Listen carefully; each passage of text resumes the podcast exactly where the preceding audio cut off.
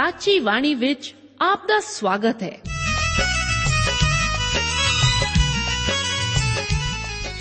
ਪ੍ਰਿय ਸ਼੍ਰੋਤਾ, ਇਹ ਸਾਚੀ ਬਾਣੀ ਕੀ ਹੈ? ਹੋਰ ਇਹ ਸਾਨੂੰ ਕਿੱਥੇ ਮਿਲੂਗੀ? ਇਹ ਸਾਚੀ ਬਾਣੀ ਦਾ ਸਾਡੇ ਜੀਵਨ ਵਿੱਚ ਲਾਭ ਕੀ ਹੈ? ਇਹਦਾ ਸਾਡੇ ਜੀਵਨ ਵਿੱਚ ਮੋਲ ਕੀ ਹੈ? ਇਹ ਸਾਰੇ ਪ੍ਰਸ਼ਨਾਂ ਦਾ ਉੱਤਰ ਸਾਨੂੰ ਇੱਕੋ ਹੀ ਜਗ੍ਹਾ ਲੱਭ ਸਕਦਾ ਹੈ ਤੇ ਉਹ ਹੈ ਜੀਵਤ ਵਚਨ ਧਰਮ ਸ਼ਾਸਤਰ ਬਾਈਬਲ। ਉਹੀ ਜੀਵਤ ਵਚਨ ਦਾ ਅਸੀਂ ਇਸ ਕਾਰਜਕ੍ਰਮ ਵਿੱਚ ਅਧਿਐਨ ਕਰਾਂਗੇ। ਤੇ ਹੁਣ ਪਵਿੱਤਰ ਸ਼ਾਸਤਰ ਬਾਈਬਲ ਦਾ ਅਧਿਐਨ ਸ਼ੁਰੂ ਕਰਨ ਤੋਂ ਪਹਿਲਾਂ ਅਸੀਂ ਆਪਣੇ ਮਨਾਂ ਨੂੰ ਤਿਆਰ ਕਰੀਏ ਇਸ ਭਜਨ ਨਾਲ।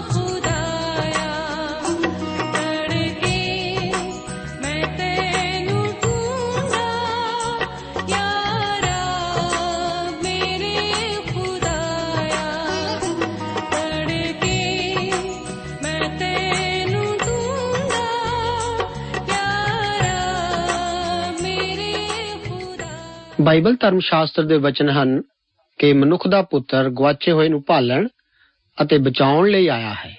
ਪਿਆਰੇ ਦੋਸਤੋ, ਅੱਜ ਦੇ ਇਸ ਪ੍ਰੋਗਰਾਮ ਵਿੱਚ ਲੂਕਾ ਦੀ ਇੰਜੀਲ ਉਸ ਦਾ 5 ਅਧਿਆਏ 7 ਆਇਤ ਤੋਂ ਲੈ ਕੇ 6 ਅਧਿਆਏ ਉਸ ਦੀ 16 ਆਇਤ ਤੱਕ ਦਾ ਅਧਿਐਨ ਕਰਨ ਲਈ ਮੈਂ ਆਪ ਦਾ ਸਵਾਗਤ ਕਰਦਾ ਹਾਂ। ਇਸ ਹਿੱਸੇ ਦਾ ਮੁੱਖ ਵਿਸ਼ਾ ਇਸ ਪ੍ਰਕਾਰ ਹੈ, ਯੀਸ਼ੂ ਜੀ ਕੋੜੀਆਂ ਨੂੰ ਸ਼ੁੱਧ ਕਰਦੇ ਹਨ, ਯੀਸ਼ੂ ਜੀ ਅਧਰੰਗੀ ਨਾਲ ਪੀੜਤ ਮਨੁੱਖ ਨੂੰ ਠੀਕ ਕਰਦੇ ਹਨ। ਯੀਸ਼ੂ ਜੀ ਮੱਤੀ ਨੂੰ ਦੁਬਾਰਾ ਭੇਜਦੇ ਹਨ। ਨਵੇਂ ਕੱਪੜੇ ਦੀ ਟਾਕੀ ਅਤੇ ਮਸ਼ਕਾਂ ਵਿੱਚ ਮੈਂ ਭਰਨ ਦਾ ਦ੍ਰਿਸ਼ਟਾਂਤ ਅਤੇ ਫਿਰ 6 ਅਧਿਆਏ ਵਿੱਚ ਚੇਲਿਆਂ ਦੁਆਰਾ ਸਬਤ ਦੇ ਦਿਨ ਛਿੱਟੇ ਤੋੜਨ ਦਾ ਬਿਰਤਾਂਤ ਤੇ 12 ਚੇਲਿਆਂ ਦੀ ਚੋਣ ਕਰਨਾ ਆਦ ਸ਼ਾਮਿਲ ਹੈ।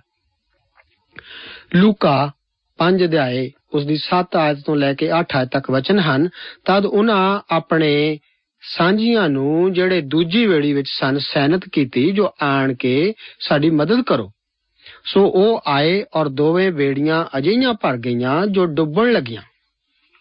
ਅੱਗੇ ਅਸੀਂ ਦੇਖਦੇ ਹਾਂ, ਸ਼ਮਾਉਨ ਪਤਰਸ ਇਹ ਵੇਖ ਕੇ ਯੀਸ਼ੂ ਦੇ ਪੈਰੀਂ ਪਿਆ ਤੇ ਬੋਲਿਆ, ਪ੍ਰਭੂ ਜੀ, ਮੇਰੇ ਕੋਲੋਂ ਚੱਲਿਆ ਜਾ, ਜੋ ਮੈਂ ਪਾਪੀ ਬੰਦਾ ਹਾਂ। ਵੇਖੋ ਇਹ ਕਿੰਨਾ ਅਦਭੁਤ ਮੱਛੀਆਂ ਦਾ ਪਕੜਨਾ ਹੈ। ਪਤਰਸ ਆਪਣੀ ਹਾਰ ਸਵੀਕਾਰ ਕਰਦਾ ਹੈ। ਉਹ ਮੱਛੀਆਂ ਦਾ ਵੀ ਕੋਈ ਚੰਗਾ ਸ਼ਿਕਾਰੀ ਨਹੀਂ ਸੀ। ਕਿਉਂ ਜੋ ਉਸ ਵਿੱਚ ਵਿਸ਼ਵਾਸ ਦੀ ਭਾਵਨਾ ਨਹੀਂ ਹੈ? ਜਦ ਸ਼ਮਾਉਨ ਕਹਿੰਦਾ ਹੈ, ਪ੍ਰਭੂ ਜੀ, ਮੇਰੇ ਕੋਲੋਂ ਚੱਲਿਆ ਜਾ, ਜੋ ਮੈਂ ਪਾਪੀ ਬੰਦਾ ਹਾਂ। ਤਾਂ ਉਹਦਾ ਮਤਲਬ ਹੈ ਕਿ ਪ੍ਰਭੂ ਜੀ, ਤੂੰ ਮੈਨੂੰ ਬੰਦਿਆਂ ਦਾ ਸ਼ਿਕਾਰੀ ਬਣਨ ਲਈ ਸੱਦਿਆ, ਪਰ ਮੈਂ ਅਸਫਲ ਰਿਹਾ। ਫਿਰ ਮੈਂ ਮੱਛੀਆਂ ਪਕੜਨ ਗਿਆ, ਕਿਉਂਕਿ ਮੈਨੂੰ ਭੁਲੇਖਾ ਸੀ, ਮੈਂ ਚੰਗਾ ਮਸ਼ੇਰਾ ਹਾਂ। ਪਰ ਮੈਨੂੰ ਪਤਾ ਲੱਗਾ ਹੈ, ਮੈਂ ਚੰਗਾ ਮਸ਼ੇਰਾ ਨਹੀਂ ਹਾਂ। ਮੈਂ ਪਾਪੀ ਹਾਂ। ਮੈਨੂੰ ਇਕੱਲਾ ਛੱਡ ਦਿਓ। ਕੋਈ ਐਸਾ ਭਾਲੋ ਜੋ ਪੂਰਾ ਉਤਰੇ। ਪਰ ਯੀਸ਼ੂ ਜੀ ਪਾਤਰਸ ਨੂੰ ਛੱਡਣਾ ਨਹੀਂ ਚਾਹੁੰਦੇ। ਉਹ ਉਸ ਨੂੰ ਆਪਣੇ ਮਹਾਨ ਉਦੇਸ਼ ਲਈ ਵਰਤਣਾ ਚਾਹੁੰਦੇ ਸਨ। ਇਹੀ ਗੱਲ ਸਾਡੇ ਤੇ ਵੀ ਲਾਗੂ ਹੁੰਦੀ ਹੈ। ਆਪਾਂ ਨੂੰ ਮੰਨਣਾ ਚਾਹੀਦਾ ਹੈ ਕਿ ਆਪਾਂ ਚੰਗੇ ਮਸ਼ੇਰੇ ਨਹੀਂ ਹਾਂ। ਸਾਨੂੰ ਆਪਣੀ ਅਸਫਲਤਾ ਅਤੇ ਅਵਿਸ਼ਵਾਸ ਦਾ ਅਹਿਸਾਸ ਹੋਣਾ ਚਾਹੀਦਾ ਹੈ। ਜਦ ਆਪਾਂ ਯੀਸ਼ੂ ਨੂੰ ਆਪਣਾ ਆਧਾਰ ਮੰਨਦੇ ਹਾਂ, ਤਾਂ ਉਹ ਸਾਨੂੰ ਮੱਛੀਆਂ ਪਕੜਨ ਦੇ ਕਾਰਜ ਤੋਂ ਹਟਾਏਗਾ ਨਹੀਂ। ਸਾਨੂੰ ਬੇੜੀ ਚਾੜ ਕੇ ਸੁੱਟੇਗਾ ਵੀ ਨਹੀਂ। ਇਹ ਬੜਾ ਹੌਸਲਾਵਰਧਕ ਸੱਚ ਹੈ। ਅੱਗੇ 9 ਤੋਂ 10 ਆਇਤਾਂ ਤੱਕ ਵਰਣਨ ਹੈ, ਐਨੀਆਂ ਮੱਛੀਆਂ ਫੜਨ ਕਰਕੇ ਉਹ ਅੰਤ ਉਹਦੇ ਨਾਲ ਦੇ ਸਭੇ ਹੈਰਾਨ ਹੋਏ। ਅਤੇ ਇਸੇ ਤਰ੍ਹਾਂ ਜ਼ਬਦੀ ਦੇ ਪੁੱਤਰ ਯਾਕੂਬ ਅਤੇ ਯੋਹੰਨਾ ਵੀ, ਜੋ ਸ਼ਮਾਉਨ ਦੇ ਸਾਂਝੀ ਸਨ, ਹੈਰਾਨ ਹੋਏ। ਤਦ ਯੀਸ਼ੂ ਨੇ ਸ਼ਮਾਉਨ ਨੂੰ ਆਖਿਆ, ਨਾ ਡਰ, ਇਹ ਤੋਂ ਅੱਗੋਂ ਤੂੰ ਮਨੁੱਖਤਾ ਦਾ ਸ਼ਿਕਾਰੀ ਹੋਵੇਂਗਾ। ਬਿਨਾਂ ਸ਼ੱਕ ਸ਼ਮਾਉਨ ਬਾਅਦ ਵਿੱਚ ਮਨੁੱਖਾਂ ਦਾ ਸ਼ਿਕਾਰੀ ਬਣਿਆ। ਉਹ ਤਾਂ ਪਹਿਲੇ ਉਪਦੇਸ਼ ਤੇ 3000 ਲੋਕ ਯੀਸ਼ੂ ਮਸੀਹ ਪਾਸ ਆਏ।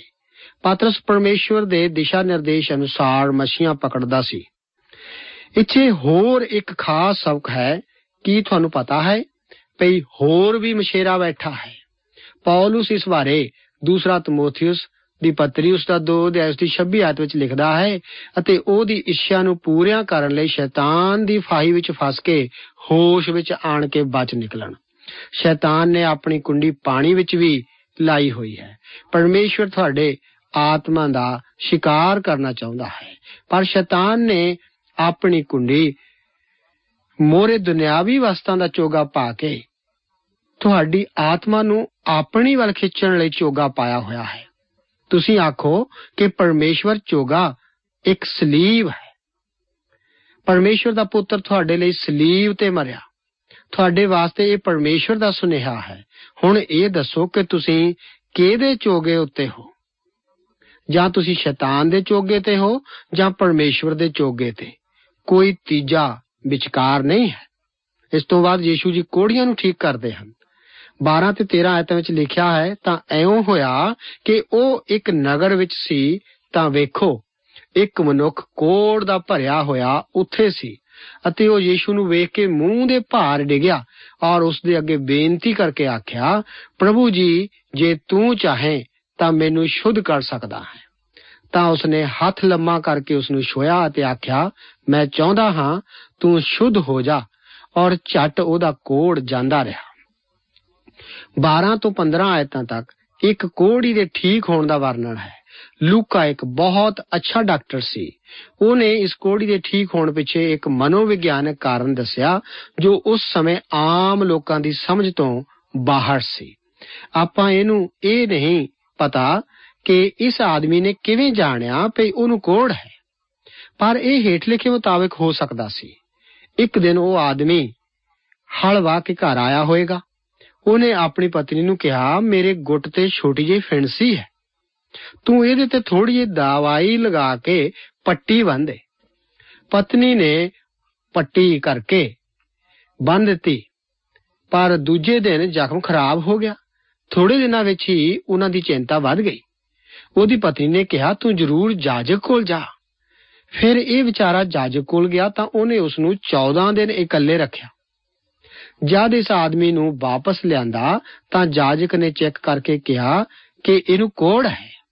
ਇਹ ਦਿਲ ਟੁੱਟੇ ਵਾਲਾ ਵਿਅਕਤੀ ਜਾਜਕ ਨੂੰ ਕਹਿਣ ਲੱਗਾ, ਤਾਂ ਫਿਰ ਮੈਨੂੰ ਘਰ ਜਾ ਕੇ ਆਪਣੀ ਪਤਨੀ ਅਤੇ ਬੱਚਿਆਂ ਤੋਂ ਵਿਦਾਇਗੀ ਲੈਣ ਦੇ। ਪਰ ਜਾਜਕ ਦਾ ਵਚਨ ਸੀ ਕਿ ਹੁਣ ਤੂੰ ਆਪਣੇ ਘਰ ਪਰਿਵਾਰ ਵਿੱਚ ਨਹੀਂ ਜਾ ਸਕਦਾ। ਉਹ ਸਿੱਧਾ ਬਿਨਾਂ ਘਰ ਮਿਲੇ ਦੂਰ ਚਲਾ ਗਿਆ। ਉਹਦੇ ਘਰ ਦੇ ਦੂਰ ਉਸਦੇ ਲਈ ਭੋਜਨ ਰੱਖ ਜਾਂਦੇ, ਪਰ ਨੇੜੇ ਨਾ ਟੁਕਦੇ। ਫਿਰ ਜਦ ਇੱਕ ਦਿਨ ਉਹਨੇ ਯੀਸ਼ੂ ਨੂੰ ਤੱਕਿਆ ਤਾਂ ਉਹਨੂੰ ਕਹਿਣ ਲੱਗਾ, ਪ੍ਰਭੂ, ਜੇ ਤੂੰ ਚਾਹੇ ਤਾਂ ਮੈਨੂੰ ਠੀਕ ਕਰ ਸਕਦਾ ਹੈ। ਯੀਸ਼ੂ ਨੇ ਉਸ ਤੇ ਕਿਰਪਾ ਕੀਤੀ। ਆਪਣਾ ਹੱਥ ਲੰਮਾ ਕਰਕੇ ਇਸ ਕੋੜੀ ਨੂੰ ਛੂਇਆ ਕਈ ਸਾਲਾਂ ਤੋਂ ਇਸ ਕੋੜੀ ਨੂੰ ਕਿਸੇ ਨੇ ਛੂਇਆ ਤੱਕ ਨਹੀਂ ਸੀ। ਕੀ ਤੁਸੀਂ ਅੰਦਾਜ਼ਾ ਲਗਾ ਸਕਦੇ ਹੋ ਕਿ ਇਸ ਕੋੜੀ ਨੂੰ ਯੀਸ਼ੂ ਦੁਆਰਾ ਛੂਣ ਦਾ ਕੀ ਅਰਥ ਹੋ ਸਕਦਾ ਸੀ? ਕੀ ਯੀਸ਼ੂ ਨੇ ਤੁਹਾਡੀ ਜ਼ਿੰਦਗੀ ਨੂੰ ਛੂਇਆ ਕਈਆਂ ਨੂੰ ਉਸ ਦੀ ਛੂ ਦੀ ਲੋੜ ਹੈ। ਅਗਰ ਤੁਸੀਂ ਉਹਦੇ ਹੋ, ਤੇ ਤੁਸੀਂ ਉਹਦੇ ਹੁਕਮ ਅਨੁਸਾਰ ਮੱਛੀਆਂ ਪਕੜਦੇ ਹੋ, ਮੈਨੂੰ ਪੂਰਨ ਵਿਸ਼ਵਾਸ ਹੈ ਕਿ ਤੁਸੀਂ ਕਿਸੇ ਪ੍ਰਭੂ ਦੇ ਪਿਆਰੇ ਤੱਕ ਪਹੁੰਚ ਸਕਦੇ ਹੋ। ਅੱਗੇ ਯੀਸ਼ੂ ਜੀ ਅਧਰੰਗੀ ਨੂੰ ਠੀਕ ਕਰਦੇ ਹਨ। 17 ਤੋਂ 20 ਆਇਤਾਂ ਵਿੱਚ ਵਚਨ ਹਨ, ਇੱਕ ਦਿਨ ਐਉਂ ਹੋਇਆ ਕਿ ਜਿਸ ਵੇਲੇ ਉਹ ਉਪਦੇਸ਼ ਕਰਦਾ ਸੀ, ਤਾਂ ਕਈ ਫਰੀਸੀ ਅਤੇ ਤੁਰੇਤ ਦੇ ਪੜਾਉਣ ਵਾਲੇ ਜਿਹੜੇ ਗਲੀਲ ਦੇ ਹਰੇਕ ਪਿੰਡ ਅਤੇ ਯਹੂਦੀਆ ਤੇ ਯਰੂਸ਼ਲਮ ਤੋਂ ਆਏ ਸਨ, ਉੱਥੇ ਬੈਠੇ ਔਰ ਪ੍ਰਭੂ ਦੀ ਸਮਰੱਥਾ ਚੰਗਾ ਕਰਨ ਲਈ ਉਹਦੇ ਨਾਲ ਸੀ। ਅਰ ਵੇਖੋ ਲੋਕ ਇਸ ਮਨੁੱਖ ਨੂੰ ਜਿਹੜਾ ਅਧਰੰਗੀ ਸੀ, ਮੰਜੇ ਉੱਤੇ ਲਿਆਏ ਅਤੇ ਚਾਇਆ ਜੋ ਉਹਨੂੰ ਅੰਦਰ ਲੈ ਜਾ ਕੇ ਉਹਦੇ ਅੱਗੇ ਰੱਖਣ ਜਾਂ ਉਹਨਾਂ ਨੇ ਭੀੜ ਦੇ ਕਾਰਨ ਉਸ ਨੂੰ ਅੰਦਰ ਲੈ ਜਾਣ ਦਾ ਕੋਈ ਢੰਗ ਨਾ ਵੇਖਿਆ ਤਾਂ ਕੋਠੇ ਉੱਤੇ ਚੜ ਗਏ ਅਤੇ ਖਫਰੈਲਾਂ ਦੇ ਵਿੱਚੋਂ ਦੀ ਉਹਨੂੰ ਮੰਜੀ ਸਣੇ ਯੀਸ਼ੂ ਦੇ ਅੱਗੇ ਵਿਚਕਾਰ ਲਮਕਾ ਦਿੱਤਾ ਅਤੇ ਉਸਨੇ ਉਹਨਾਂ ਦੀ ਨੇਚਾ ਵੇਖ ਕੇ ਕਿਹਾ, ਮਨੁੱਖਾ, ਤੇਰੇ ਪਾਪ ਤੈਨੂੰ ਮਾਫ ਹੋਏ। ਇਹ ਉਸ ਰ- ਅਧਰੰਗੀ ਦਾ ਵਰਣਨ ਹੈ ਜੋ ਕਫਰਨਹੂਮ ਵਿੱਚ ਠੀਕ ਕੀਤਾ ਗਿਆ ਸੀ। ਇਸ ਆਦਮੀ ਨੂੰ ਉਸਦੇ ਕੁਝ ਹੋਰ ਦੋਸਤਾਂ ਨੇ ਉੱਪਰੋਂ ਛੱਤ ਰਾਹੀਂ ਹੇਠਾਂ ਲਮਕਾ ਦਿੱਤਾ ਤਾਂ ਕਿ ਪ੍ਰਭੂ ਯੀਸ਼ੂ ਇਹਨੂੰ ਤੱਕ ਸਕਣ। ਮੱਤੀ ਤੇ ਮਾਰਕਸ ਨੇ ਵੀ ਇਸ ਘਟਨਾ ਦਾ ਵੇਰਵਾ ਦਰਜ ਕੀਤਾ ਹੈ। ਮਾਰਕਸ ਨੇ ਇਸ ਘਟਨਾ ਦਾ ਬੜਾ ਲੰਬਾ ਚੌੜਾ ਵੇਰਵਾ ਦਿੱਤਾ ਹੈ। ਭਾਵੇਂ ਉਸ ਦੀ ਲਿਖਤ ਬਾਕੀਆਂ ਤੋਂ ਛੋਟੀ ਹੈ। ਪ੍ਰਭੂ ਨੇ ਇਸ ਵਿਅਕਤੀ ਨੂੰ ਚੰਗਾ ਕੀਤਾ ਕਿਉਂਕਿ ਉਹ ਚੌਂ ਜਣਿਆਂ ਨੇ ਇਸ ਅਧਰੰਗੀ ਪੁਰਸ਼ ਨੂੰ ਪ੍ਰਭੂ ਯੀਸ਼ੂ ਦੇ ਸਨਮੁਖ ਲੈ ਕੇ ਆਂਦਾ, ਜਿੱਥੇ ਇਹ ਅਧਰੰਗੀ ਪ੍ਰਭੂ ਦੇ ਵਚਨ ਦਾ ਸੁਣ ਸਕਦਾ ਸੀ। ਮਨੁੱਖਾ, ਤੇਰੇ ਪਾਪ ਤੈਨੂੰ ਮਾਫ ਹੋਏ। ਇਹ ਬਹੁਤ ਹੀ ਅਜੀਬ ਗੱਲ ਇਸ ਮਰੀਜ਼ ਦੇ ਕੰਨੀ ਪਈ। ਬਹੁਤੇ ਲੋਕ ਅਜਿਹੇ ਹਨ ਜੋ ਉਨਾ ਚਿਰ ਮੁਕਤੀ ਦਾ ਸੰਦੇਸ਼ ਪ੍ਰਾਪਤ ਨਹੀਂ ਕਰਦੇ, ਜਿੰਨਾ ਚਿਰ ਤੁਸੀਂ ਉਹਦੇ ਮੰਜੇ ਦਾ ਇੱਕ ਪਾਵਾ ਚੁੱਕ ਕੇ ਉਤਾਂ ਨਹੀਂ ਕਰਦੇ ਅਤੇ ਉਹਨੂੰ ਉੱਥੇ ਨਹੀਂ ਲੈ ਜਾਂਦੇ, ਜਿੱਥੇ ਉਹ ਪ੍ਰਭੂ ਦਾ ਵਚਨ ਸੁਣ ਸਕੇ। ਉਹਨਾਂ ਨੂੰ ਪਾਪ ਤੇ ਬੁਰਾਈ ਦਾ ਲਕਵਾ ਹੋਇਆ ਹੁੰਦਾ ਹੈ। ਉਹ ਕਦੇ ਵੀ ਯੀਸ਼ੂ ਨੂੰ ਇਹ ਕਹਿੰਦੇ ਨਹੀਂ ਸੁਣਦੇ ਕਿ हे ਮਨੁੱਖਾ, ਤੇਰੇ ਪਾਪ ਤੈਨੂੰ ਮਾਫ ਹੋਏ, ਜਿੰਨਾ ਚਿਰ ਉਹਨਾਂ ਦੀ ਮੰਜੀ ਚੁੱਕ ਕੇ ਉਹਨਾਂ ਨੂੰ ਯੀਸ਼ੂ ਦੇ ਕੋਲ ਨਾ ਲਿਆਂਦਾ ਜਾਵੇ। ਇਹ ਸਾਰੀ ਘਟਨਾ ਇਹ ਸਾਬਕ ਦਿੰਦੀ ਹੈ ਕਿ ਸਾਨੂੰ ਮੁਕਤੀ ਦਾ ਸੰਦੇਸ਼ ਦੂਰ ਦੂਰ ਦੂਜਿਆਂ ਤੱਕ ਫੈਲਾਉਣਾ ਚਾਹੀਦਾ ਹੈ।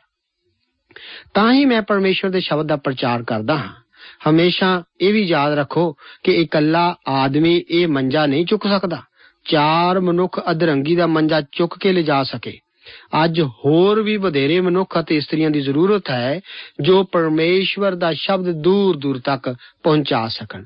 ਮਤੀ ਤੇ ਮਾਰਕਸ ਨੇ ਵੀ ਆਪਣੇ ਸ਼ੁਭ ਸਮਾਚਾਰਾਂ ਵਿੱਚ ਇਹ ਜ਼ਿਕਰ ਕੀਤਾ ਹੈ। ਅੱਗੇ ਅਸੀਂ ਦੇਖਦੇ ਹਾਂ ਕਿ 5 ਦੇ ਉਸ ਦੀ 29 ਆਇਤਾ ਵਚਨ ਹੈ ਔਰ ਲੇਵੀ ਨੇ ਆਪਣੇ ਘਰ ਦੀ ਉਸ ਦੀ ਖਾਤਰ ਵੱਡੀ ਦਾਵਤ ਕੀਤੀ ਅਤੇ ਉੱਥੇ ਮਸੂਲੀਆਂ ਅਤੇ ਹੋਰਨਾਂ ਦੀ ਜੋ ਉਹਦੇ ਨਾਲ ਖਾਣ ਬੈਠੇ ਸਨ, ਵੱਡੀ ਭੀੜ ਸੀ। ਇਸ ਰਾਤ ਦਾ ਖਾਣਾ ਲੇਵੀ ਵੱਲੋਂ ਲੋਕਾਂ ਨੂੰ ਪ੍ਰਭੂ ਯੀਸ਼ੂ ਵੱਲ ਪ੍ਰੇਰਿਤ ਕਰਨ ਲਈ ਦਿੱਤਾ ਗਿਆ ਸੀ। ਲੇਵੀ ਨੂੰ ਧਾਰਮਿਕ ਸੈਮੀਨਾਰ ਬਾਰੇ ਬਹੁਤਾ ਤਜਰਬਾ ਨਹੀਂ ਸੀ। ਉਹ ਟੈਕਸ ਇਕੱਠਾ ਕਰਨ ਵਾਲਾ ਦੁਰਜਨ ਵਿਅਕਤੀ ਸੀ। ਅੱਗੇ 30 ਆਇਤ ਦੇ ਵਿੱਚ ਆਪਾਂ ਤੱਕਦੇ ਹਾਂ ਕਿ ਗ੍ਰੰਥੀਆਂ ਤੇ ਫਰੀਸੀਆਂ ਨੇ ਇਸ ਤਰ੍ਹਾਂ ਪ੍ਰਭੂ ਦੇ ਟੈਕਸ ਉਗਰਾਉਣ ਵਾਲਿਆਂ ਸੰਗ ਬੈਠ ਕੇ ਰੋਟੀ ਖਾਣ ਤੇ ਪ੍ਰਸ਼ਨ ਚਿੰਨ੍ਹ ਲਾਇਆ ਅਤੇ ਇਹਦਾ ਉੱਤਰ ਦੇਣ ਨੂੰ ਕਿਹਾ। ਪ੍ਰਭੂ ਪਾਸ ਇਹਦਾ ਬਹੁਤ ਢੁਕਮਾ ਉੱਤਰ ਸੀ। ਪ੍ਰਭੂ ਬੋਲੇ, ਕਿ ਯੀਸ਼ੂ ਨੇ ਉਹਨਾਂ ਨੂੰ ਉੱਤਰ ਦਿੱਤਾ ਕਿ ਨਵੇਂ ਨਰੋਇਆਂ ਨੂੰ ਨਹੀਂ, ਪਰ ਰੋਗੀਆਂ ਨੂੰ ਹਕੀਮ ਦੀ ਲੋੜ ਹੈ। ਮੈਂ ਧਰਮੀਆਂ ਨੂੰ ਨਹੀਂ, ਸਗੋਂ ਪਾਪੀਆਂ ਨੂੰ ਤੋਬਾ ਦੇ ਲਈ ਬੁਲਾਉਣ ਆਇਆ ਹਾਂ। ਗ੍ਰੰਥੀਆਂ ਅਤੇ ਫਰੀਸੀਆਂ ਨੇ ਸਵਾਲ ਕੀਤਾ ਭਾਈ ਤੁਸੀਂ ਪਾਪੀਆਂ ਤੇ ਮਸੂਲੀਆਂ ਨਾਲ ਖਾਣਾ ਕਿਉਂ ਖਾਦਾ ਪ੍ਰਭੂ ਦਾ ਕਿੰਨਾ ਚੰਗਾ ਉੱਤਰ ਸੀ, ਕਹਿੰਦੇ ਉਹ ਵੈਦ ਹੈ।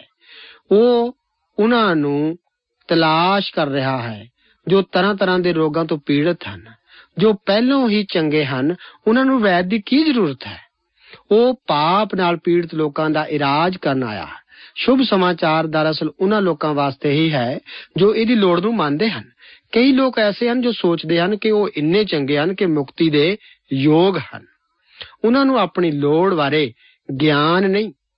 ਅਗਰ ਤੁਸੀਂ ਲੋੜ ਮਹਿਸੂਸ ਕਰਦੇ ਹੋ, ਤਾਂ ਹੀ ਸ਼ੁਭ ਸਮਾਚਾਰ ਤੁਹਾਡੇ ਲਈ ਹੈ। ਮਸੀਹ ਤੁਹਾਨੂੰ ਮੁਕਤੀ ਦਿਲਾਏਗਾ। ਅਗਰ ਤੁਸੀਂ ਆਤਮ ਨਿਰਭਰ ਹੋ ਕੇ ਕੋਈ ਲੋੜ ਮਹਿਸੂਸ ਨਹੀਂ ਕਰਦੇ, ਤਾਂ ਇਸ ਵਿੱਚ ਖਰਾਬੀ ਹੀ ਖਰਾਬੀ ਹੈ। ਤਬਾਹੀ ਵੱਲ ਜਾਣ ਵਾਲੀ ਗੱਲ ਹੈ। ਇਸ ਗੱਲ ਦਾ ਅਫਸੋਸ ਹੈ ਕਿ ਮਹਾਨ ਵੈਦ ਯੀਸ਼ੂ ਉਹਨਾਂ ਲਈ ਕੁਝ ਨਹੀਂ ਕਰ ਸਕਦਾ ਜੋ ਆਪਣੇ ਆਪ ਨੂੰ ਪਾਪ ਤੋਂ ਪੀੜਤ ਨਹੀਂ ਜਾਣਦੇ। ਫਰੀਸੀ ਅਤੇ ਗ੍ਰੰਥੀ ਪ੍ਰਭੂ ਨੂੰ ਪੁੱਛਦੇ ਹਨ ਕਿ ਤੇਰੇ ਚੇਲੇ ਵਰਤ ਕਿਉਂ ਨਹੀਂ ਰੱਖਦੇ? ਲੇਕਿਨ ਪ੍ਰਭੂ ਜੀ ਕਹਿੰਦੇ ਹਨ ਕਿ ਵਰਤ ਰੱਖਣ ਵੀ ਠੀਕ ਹੈ ਤੇ ਖਾਣਾ ਵੀ ਠੀਕ ਹੈ। ਸਵਾਲ ਇਹ ਹੈ, ਚਾਹੇ ਆਪਾਂ ਖਾਈਏ ਅਤੇ ਭਾਵੇਂ ਵਰਤ ਰੱਖੀਏ, ਆਪਾਂ ਨੂੰ ਹਮੇਸ਼ਾ ਉਹ ਕੰਮ ਕਰਨਾ ਚਾਹੀਦਾ ਹੈ ਜਿਸ ਨਾਲ ਉਸ ਪਰਮੇਸ਼ਵਰ ਦਾ ਸ਼ਬਦ ਲੋਕਾਂ ਤੱਕ ਫੈਲੇ, ਜਿਹਦੀ ਉਹਨਾਂ ਨੂੰ ਡਾਢੀ ਲੋੜ ਹੈ। ਯੀਸ਼ੂ ਜੀ ਨਵੇਂ ਨਰੋਇਆਂ ਦੀ ਟਾਕੀ, ਨਵੇਂ ਕੱਪੜੇ ਦੀ ਟਾਕੀ ਅਤੇ ਮਸ਼ਕਾਂ ਵਿੱਚ ਮੈਂ ਭਰਨ ਦਾ ਦ੍ਰਿਸ਼ਟਾਂਤ ਦਿੰਦੇ ਹਨ।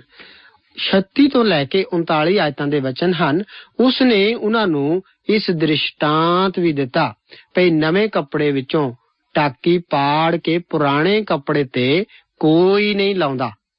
ਨਹੀਂ ਤਾਂ ਉਹ ਨਵੇਂ ਨੂੰ ਪਾੜ ਦੇਵੇਗੀ ਅਤੇ ਨਵੀਂ ਮੈਂ ਨਵੇਂ ਟਾਕੀ ਪੁਰਾਣੇ ਨਾਲ ਸਜਦੀ ਵੀ ਨਹੀਂ।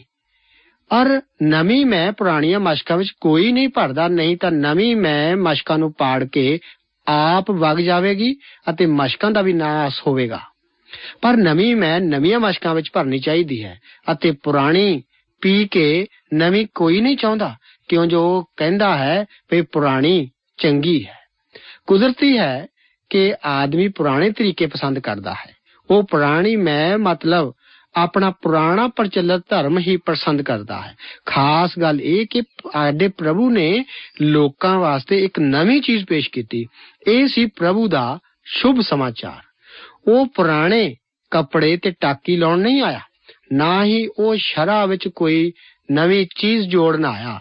ਉਹ ਲੋਕਾਂ ਦੇ ਪਾਪਾਂ ਦੀ ਸਜ਼ਾ ਵਜੋਂ ਸਲੀਬ ਤੇ ਚੜਨ ਆਇਆ। ਪਰ ਉਹਨੇ ਇਸ ਤੋਂ ਵੀ ਹੋਰ ਜ਼ਿਆਦਾ ਕੁਝ ਕੀਤਾ। ਉਹ ਮੁਰਦਿਆਂ ਵਿੱਚੋਂ ਜ਼ਿੰਦਾ ਹੋਇਆ ਕਿ ਆਪਣੀ ਨੇਕੀ ਸਾਡੇ ਤੇ ਪਾ ਸਕੇ।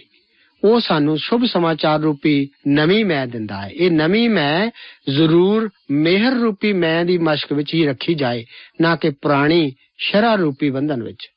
ਇਹ ਸਬਕ ਹੈ ਜੋ ਪ੍ਰਭੂ ਅੱਜ ਦੇ ਰਿਹਾ ਹੈ। ਉਹ ਸਾਨੂੰ ਕੁਝ ਨਵੀਂ ਚੀਜ਼ ਦੇਣ ਆਇਆ। ਉਹ ਸਾਨੂੰ ਉਸ ਮਾਲਕ ਵਿੱਚ ਵਿਸ਼ਵਾਸ ਕਰਕੇ ਸਾਡੀ ਮੁਕਤੀ ਦੀ ਚਾਹ ਨਾਲ ਆਇਆ। ਇਹ ਸਾਰਾ ਅਧਿਆਏ ਇੱਕ ਪਾਸੇ, ਇੱਕੋ ਪਾਸੇ ਜ਼ੋਰ ਦਿੰਦਾ ਹੈ। ਇਸ ਦਾ ਮਕਸਦ ਪ੍ਰਭੂ ਦੇ ਮਹਾਨ ਉਪਦੇਸ਼ ਨੂੰ ਵੱਧ ਤੋਂ ਵੱਧ ਤਰੀਕਿਆਂ ਨਾਲ ਪੇਸ਼ ਕਰਨਾ ਹੈ ਤਾਂ ਕਿ ਲੋਕੀ ਉਹਨੂੰ ਸੁਣ ਕੇ ਅਪਣਾਉਣ ਜਾਂ ਨਾ ਅਪਣਾਉਣ ਦਾ ਨੇਚਾ ਕਰਨ। ਸਾਨੂੰ ਵੀ ਇਸ ਬਾਰੇ ਆਪਣਾ ਫੈਸਲਾ ਕਰਨਾ ਚਾਹੀਦਾ ਹੈ। ਅੱਗੇ ਅਸੀਂ 6 ਅਧਿਆਏ ਵਿੱਚ ਦਾਖਲ ਹੁੰਦੇ ਹਾਂ। ਇਸ ਅਧਿਆਏ ਦਾ ਪਹਿਲਾ ਭਾਗ ਤਕਰੀਬਨ ਬਾਕੀ ਅੰਜੀਲਾਂ ਦੇ ਵਰਗਾ ਹੀ ਹੈ। ਇਹ ਪ੍ਰਭੂ ਯੀਸ਼ੂ ਮਸੀਹ ਦੇ ਸਬਤ ਦੇ ਦਿਨ ਦੇ ਕਾਰਜ ਤੋਂ ਸ਼ੁਰੂ ਹੁੰਦਾ ਹੈ।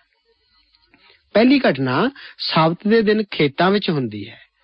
6 ਅਧਿਆਏ ਉਸ ਦੀ 1 ਤੋਂ 5 ਆਇਤ ਤੱਕ ਵਚਨ ਇਸ ਤਰ੍ਹਾਂ ਹੈ, ਇੱਕ ਦਿਨ ਸਬਤ ਦੇ ਦਿਨ ਐਉਂ ਹੋਇਆ ਜੋ ਉਹ ਖੇਤਾਂ ਵਿੱਚੋਂ ਦੀ ਲੰਘਦਾ ਜਾਂਦਾ ਸੀ।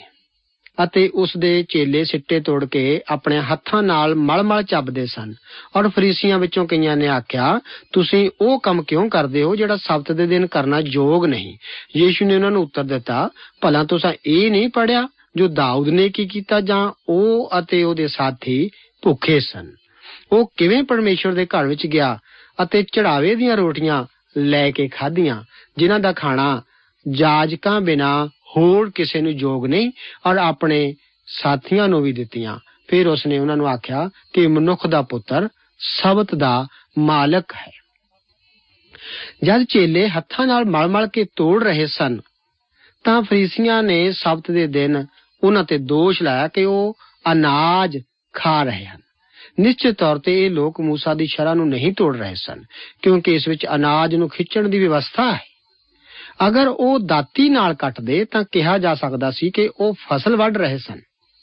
ਪਰ ਫਰੀਸੀ ਇਸ ਕੰਮ ਨੂੰ ਆਪਣੇ ਹੀ ਤਰੀਕੇ ਨਾਲ ਪੇਸ਼ ਕਰਕੇ ਦੋਸ਼ ਲਗਾ ਰਹੇ ਸਨ ਕਿ ਉਹ ਕਾਨੂੰਨ ਤੋੜ ਰਹੇ ਹਨ। ਪ੍ਰਭੂ ਜੀ ਨੇ ਫਰੀਸੀਆਂ ਨਾਲ ਬਹਿਸ ਨਾ ਕੀਤੀ। ਉਹਨੇ ਦਾਊਦ ਦੇ ਜੀਵਨ ਦੀ ਘਟਨਾ ਦਾ ਵੇਰਵਾ ਦਿੱਤਾ, ਜਿੱਥੇ ਉਸਨੇ ਪ੍ਰਤੱਖ ਤੌਰ ਤੇ ਸ਼ਰਾ ਦਾ ਉਲੰਘਣ ਕੀਤਾ ਸੀ, ਪਰ ਉਹ ਸਹੀ ਠਹਿਰਾਇਆ ਗਿਆ ਸੀ। ਉਸ ਦਾ ਭਾਵ ਇਹ ਸੀ ਕਿ ਜਦ ਸ਼ਰਾ ਕਿਸੇ ਪਰਮੇਸ਼ਰ ਦੇ ਸੇਵਕ ਤੇ ਮੁਸੀਬਤ ਲਿਆਵੇ ਤਾਂ ਕਾਨੂੰਨ ਦਾ ਅੱਖਰ ਲਾਗੂ ਕੀ, ਨਾ ਕੀਤਾ ਜਾਵੇ। ਨਾ ਹੀ ਸ਼ਰਾ ਕਿਸੇ ਤੇ ਅਜਿਹੇ ਮੁਸ਼ਕਲ ਦੇ ਸਮੇਂ ਥੋਪੀ ਜਾਏ। ਸਪਸ਼ਟ ਹੈ ਕਿ ਚੇਲੇ ਭੁੱਖੇ ਸਨ, ਉਹਨਾਂ ਨੂੰ ਕੁਝ ਖਾਣ ਦੀ ਜ਼ਰੂਰਤ ਸੀ। ਇਸ ਤੋਂ ਬਾਅਦ ਸਬਤ ਦੇ ਦਿਨ ਸਮਾਜ ਵਿੱਚ ਇੱਕ ਘਟਨਾ ਦਾ ਵਰਣਨ ਹੈ। ਇੱਥੇ ਅਸੀਂ ਦੇਖਦੇ ਹਾਂ ਕਿ ਇੱਕ ਹੋਰ ਸਬਤ ਦੇ ਦਿਨ ਐਉਂ ਹੋਇਆ ਵੀ ਉਹ ਸਮਾਜ ਵਿੱਚ ਜਾ ਕੇ ਉਪਦੇਸ਼ ਦੇਣ ਲੱਗਾ। ਔਰ ਉੱਥੇ ਇੱਕ ਮਨੁੱਖ ਸੀ ਜਿਹਦਾ ਸੱਜਾ ਹੱਥ ਸੁੱਕਿਆ ਹੋਇਆ ਸੀ। ਗ੍ਰੰਥੀ ਔਰ ਫਰੀਸੀ ਉਹਦੀ ਤਾੜ ਵਿੱਚ ਲੱਗੇ ਹੋਏ ਸਨ। ਅਸੀਂ ਇਸ ਘਟਨਾ ਵਿੱਚ ਦੇਖਦੇ ਹਾਂ। ਤੁਸੀਂ ਸਮਝ ਸਕਦੇ ਹੋ ਕਿ ਸੁੱਕੇ ਹੱਥ ਵਾਲੇ ਮਨੁੱਖ ਨੂੰ ਜਾਣ ਬੁੱਝ ਕੇ ਉੱਥੇ ਲਿਆਂਦਾ ਗਿਆ ਸੀ। ਯੀਸ਼ੂ ਦੇ ਵਿਰੋਧੀਆਂ ਨੂੰ ਇਹ ਯਕੀਨ ਸੀ ਕਿ ਉਹ ਇਸ ਮਨੁੱਖ ਨੂੰ ਠੀਕ ਕਰ ਸਕਦਾ ਹੈ ਅਤੇ ਕਰੇਗਾ ਵੀ। ਉਹਨਾਂ ਨੂੰ ਇਹ ਵੀ ਪਤਾ ਸੀ ਕਿ ਯੀਸ਼ੂ ਵਿੱਚ ਇਹ ਕਰਨ ਦੀ ਸਮਰੱਥਾ ਹੈ ਅਤੇ ਉਹਦੇ ਅੰਦਰ ਤਰਸ ਵੀ ਹੈ। ਉਹਨਾਂ ਨੇ ਇਸ ਬਾਰੇ ਠੀਕ ਹੀ ਅਨੁਮਾਨ ਲਗਾਇਆ ਸੀ। ਸਾਡੇ ਪ੍ਰਭੂ ਨੇ ਇਸ ਆਦਮੀ ਨੂੰ ਠੀਕ ਕਰ ਦਿੱਤਾ। ਫਿਰ ਉਹਦੇ ਦੁਸ਼ਮਣ ਉਹਦੇ ਤੇ ਸਬਤ ਦਾ ਦਿਨ ਤੋੜਨ ਦਾ ਇਲਜ਼ਾਮ ਲਗਾਉਣ ਲੱਗੇ। ਮਤੀ ਲਿਖਦਾ ਹੈ ਕਿ ਇਸ ਮੌਕੇ ਤੇ ਉਹਨਾਂ ਨੇ ਯੀਸ਼ੂ ਨੂੰ ਖਤਮ ਕਰਨ ਦੀ ਯੋਜਨਾ ਬਣਾਈ। ਅੱਗੇ ਅਸੀਂ ਦੇਖਦੇ ਹਾਂ ਕਿ ਯੀਸ਼ੂ ਜੀ 12 ਚੇਲਿਆਂ ਦੀ ਚੋਣ ਕਰਦੇ ਹਨ। 6 ਅਧਿਆਏ 12 ਤੋਂ 16 ਆਇਤਾਂ ਦਾ ਕਥਨ ਹੈ। ਉਨੀ ਦਿਨੀ ਅਜਿਹਾ ਹੋਇਆ ਜੋ ਉਹ ਪ੍ਰਾਰਥਨਾ ਕਰਨ ਲਈ ਪਹਾੜ ਉੱਤੇ ਗਿਆ ਔਰ ਪਰਮੇਸ਼ਵਰ ਅੱਗੇ ਪ੍ਰਾਰਥਨਾ ਕਰਦਿਆਂ ਸਾਰੀ ਰਾਤ ਕੱਟੀ ਅਤੇ ਜਾਂ ਦਿਨ ਚੜਿਆ ਤਾਂ ਉਸਨੇ ਆਪਣੇ ਚੇਲਿਆਂ ਨੂੰ ਕੋਲ ਸੱਦਿਆ ਅਤੇ ਉਹਨਾਂ ਵਿੱਚੋਂ 12 ਨੂੰ ਚੁਣ ਕੇ ਉਹਨਾਂ ਦਾ ਨਾਮ ਰਸੂਲ ਵੀ ਰੱਖਿਆ। ਅਰਥਾਤ ਸ਼ਮਾਉਨ, ਜਿਹਦਾ ਨਾਮ ਉਹਨੇ ਪਤਰਸ ਵੀ ਧਰਿਆ ਅਤੇ ਉਹਦਾ ਭਰਾ ਅੰਦਰਿਆਸ ਔਰ ਯਾਕੂਬ ਔਰ ਯੋਹੰਨਾ ਔਰ ਫਿਲਿਪਸ ਔਰ ਬਰਥਲਮਈ ਔਰ ਮਤੀ ਔਰ ਥੋਮਾ ਔਰ ਹਲਫਾਈ ਦਾ ਪੁੱਤਰ ਯਾਕੂਬ ਔਰ ਸ਼ਮਾਉਨ, ਜਿਹੜਾ ਜੋਲੋਤੇਸ ਕਹਾਉਂਦਾ ਹੈ। ਯਾਕੂਬ ਦਾ ਪੁੱਤਰ ਯਹੂਦਾ ਔਰ ਯਹੂਦਾ ਇਸਕਰਿਓਤੀ, ਜਿਹੜਾ ਉਹਦੇ ਫੜਾਉਣ ਵਾਲਾ ਸੀ। ਯੀਸ਼ੂ ਨੇ ਸਾਰੀ ਰਾਤ ਪਰਮੇਸ਼ਰ ਅੱਗੇ ਪ੍ਰਾਰਥਨਾ ਕਿਉਂ ਕੀਤੀ? ਉਹ 12 ਜਣਿਆਂ ਨੂੰ ਆਪਣੇ ਦੂਤ ਬਣਾਉਣਾ ਚਾਹੁੰਦਾ ਸੀ। ਉਹਨੇ ਚੋਣ ਕਰਨ ਤੋਂ ਪਹਿਲਾਂ ਸਾਰੀ ਰਾਤ ਪ੍ਰਾਰਥਨਾ ਵਿੱਚ ਬਤੀਤ ਕੀਤੀ। ਇੱਕ ਦੂਤ ਇਹਨਾਂ ਵਿੱਚੋਂ ਦੰਗੇਵਾਜ਼ ਨਿਕਲ ਗਿਆ। ਇੱਕ ਹੋਰ ਦੂਤ ਉਹਨੂੰ ਛੱਡ ਗਿਆ, ਪਰ ਬਾਅਦ ਵਿੱਚ ਤੋਬਾ ਕੀਤੀ। ਦੇਖੋ ਕਿ ਪਰਮੇਸ਼ਰ ਦੇ ਬੰਦਿਆਂ ਨੂੰ ਹਮੇਸ਼ਾ ਚੁਣਿਆ ਗਿਆ। ਯੋਹੰਨਾ ਦੀ ਇੰਜੀਲ ਉਸ ਦੇ 15 ਅਧਿਆਇ ਉਸ ਦੀ 16 ਆਇਤ ਦਾ ਕਥਨ ਹੈ, ਤੁਸੀਂ ਮੈਨੂੰ ਨਹੀਂ ਚੁਣਿਆ ਪਰ ਮੈਂ ਤੁਹਾਨੂੰ ਚੁਣਿਆ ਹੈ। ਇਸ ਕਥਨ ਨਾਲ ਮੈਨੂੰ ਬੜਾ ਸਕੂਨ ਆਉਂਦਾ ਹੈ ਕਿ ਮੈਂ ਇੱਕ ਫੈਕਟਰੀ ਵਿੱਚ ਨੌਕਰੀ ਕਰਦਾ ਸੀ ਜਦੋਂ ਪ੍ਰਭੂ ਨੇ ਮੈਨੂੰ ਪ੍ਰਚਾਰਕ ਬਣਨ ਲਈ ਕਿਹਾ। ਮੈਂ ਉਸ ਨੂੰ ਨਹੀਂ ਉਸ ਨੇ ਮੈਨੂੰ ਬੁਲਾਇਆ। ਉਹ ਹੀ ਮੇਰੇ ਲਈ ਹਰ ਤਰ੍ਹਾਂ ਜ਼ਿੰਮੇਵਾਰ ਹੈ। ਇਹ ਸੋਚ ਕੇ ਮੈਂ ਬੜਾ ਆਰਾਮ ਮਹਿਸੂਸ ਕਰਦਾ ਹਾਂ। 12 ਚੇਲਿਆਂ ਦੀ ਚੋਣ ਕਰਨ ਤੋਂ ਪਹਿਲਾਂ ਪ੍ਰਭੂ ਨੇ ਸਾਰੀ ਰਾਤ ਪਰਮੇਸ਼ਵਰ ਅੱਗੇ ਪ੍ਰਾਰਥਨਾ ਕਰਨ ਵਿੱਚ ਗੁਜ਼ਾਰਨੀ ਜ਼ਰੂਰੀ ਸਮਝੀ। ਜੋ ਵੀ ਬੰਦੇ ਪਰਮੇਸ਼ਵਰ ਦੇ ਕੰਮ ਲਈ ਚੁਣਨੇ ਹਨ, ਜ਼ਰੂਰੀ ਹੈ ਕਿ ਉਹ ਪ੍ਰਾਰਥਨਾ ਕਰਕੇ ਚੁਣੇ ਜਾਣ। ਅੱਜ ਕਲੀਸਿਆ ਵਿੱਚ ਕੋਈ ਕੰਮ ਕਰਨ ਲਈ ਅਸਾਮੀ ਦੀ ਚੋਣ ਕਰਨ ਵਕਤ ਆਪਾਂ ਮਨੁੱਖੀ ਮਾਪਦੰਡ ਅਪਣਾਉਂਦੇ ਹਾਂ। ਪਰ ਸਾਨੂੰ ਪਰਮੇਸ਼ਵਰ ਦੇ ਬਣਾਏ ਮਾਪਦੰਡ ਵਰਤ ਕੇ ਚੋਣ ਕਰਨੀ ਚਾਹੀਦੀ ਹੈ। ਚੋਣ ਤੋਂ ਪਹਿਲਾਂ ਕਾਫੀ ਸਮਾਂ ਪਰਮੇਸ਼ਵਰ ਲਈ ਪ੍ਰਾਰਥਨਾ ਵਿੱਚ ਗੁਜ਼ਾਰਨਾ ਚਾਹੀਦਾ। ਪਰਮੇਸ਼ਵਰ ਦੀ ਇਹੀ ਇੱਛਾ ਹੈ। ਪ੍ਰਭੂ ਯੀਸ਼ੂ ਮਸੀਹ ਜੀ ਨੇ ਇਹ ਕੀਤਾ ਅਤੇ ਸਾਨੂੰ ਵੀ ਆਪਣੀ ਕਲੀਸਿਆ ਦੇ ਲਈ ਜ਼ਿੰਮੇਦਾਰ ਵਿਅਕਤੀ ਜੋ ਕਲੀਸਿਆ ਦੇ ਸੰਚਾਲਨ ਦੇ ਲਈ ਜ਼ਰੂਰੀ ਹਨ, ਉਹਨਾਂ ਦੀ ਚੋਣ ਕਰਨ ਤੋਂ ਪਹਿਲਾਂ ਪਰਮੇਸ਼ਵਰ ਦੇ ਅੱਗੇ ਪ੍ਰਾਰਥਨਾ ਕਰਨ ਦੀ ਕਿੰਨੀ ਜ਼ਰੂਰਤ ਹੈ। ਪ੍ਰਭੂ ਆਪ ਨੂੰ ਅੱਜ ਦੇ ਇਹਨਾਂ ਵਚਨਾਂ ਨਾਲ ਬਰਕਤ ਦੇਵੇ।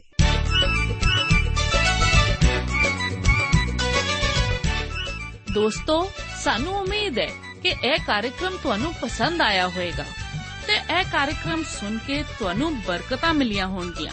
ਜੇ ਤੁਸੀਂ ਇਹ ਕਾਰਜਕ੍ਰਮ ਦੇ ਬਾਰੇ ਕੁਝ ਪੁੱਛਣਾ ਚਾਹੁੰਦੇ ਹੋ, ਤੇ ਸਾਨੂੰ ਇਸ ਪਤੇ ਤੇ ਲਿਖੋ। Programme Sachchi Bani, post box number 1715 sector 36 Chandigarh 160036 ਪਤਾ ਇੱਕ ਵਾਰ ਫੇਰ ਸੁਣ ਲਓ।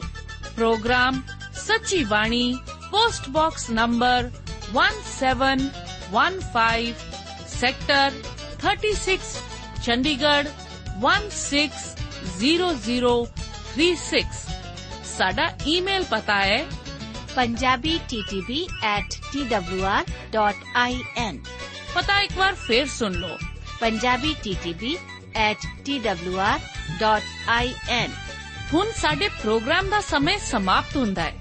ਉਮੀਦ ਹੈ ਅਗਲੇ ਪ੍ਰੋਗਰਾਮ ਵਿੱਚ ਤੁਹਾਡੇ ਨਾਲ ਫੇਰ ਪੇਂਟ ਹੋਏਗੀ। ਰੱਬ ਤੁਹਾਨੂੰ ਬਰਕਤ ਦੇ।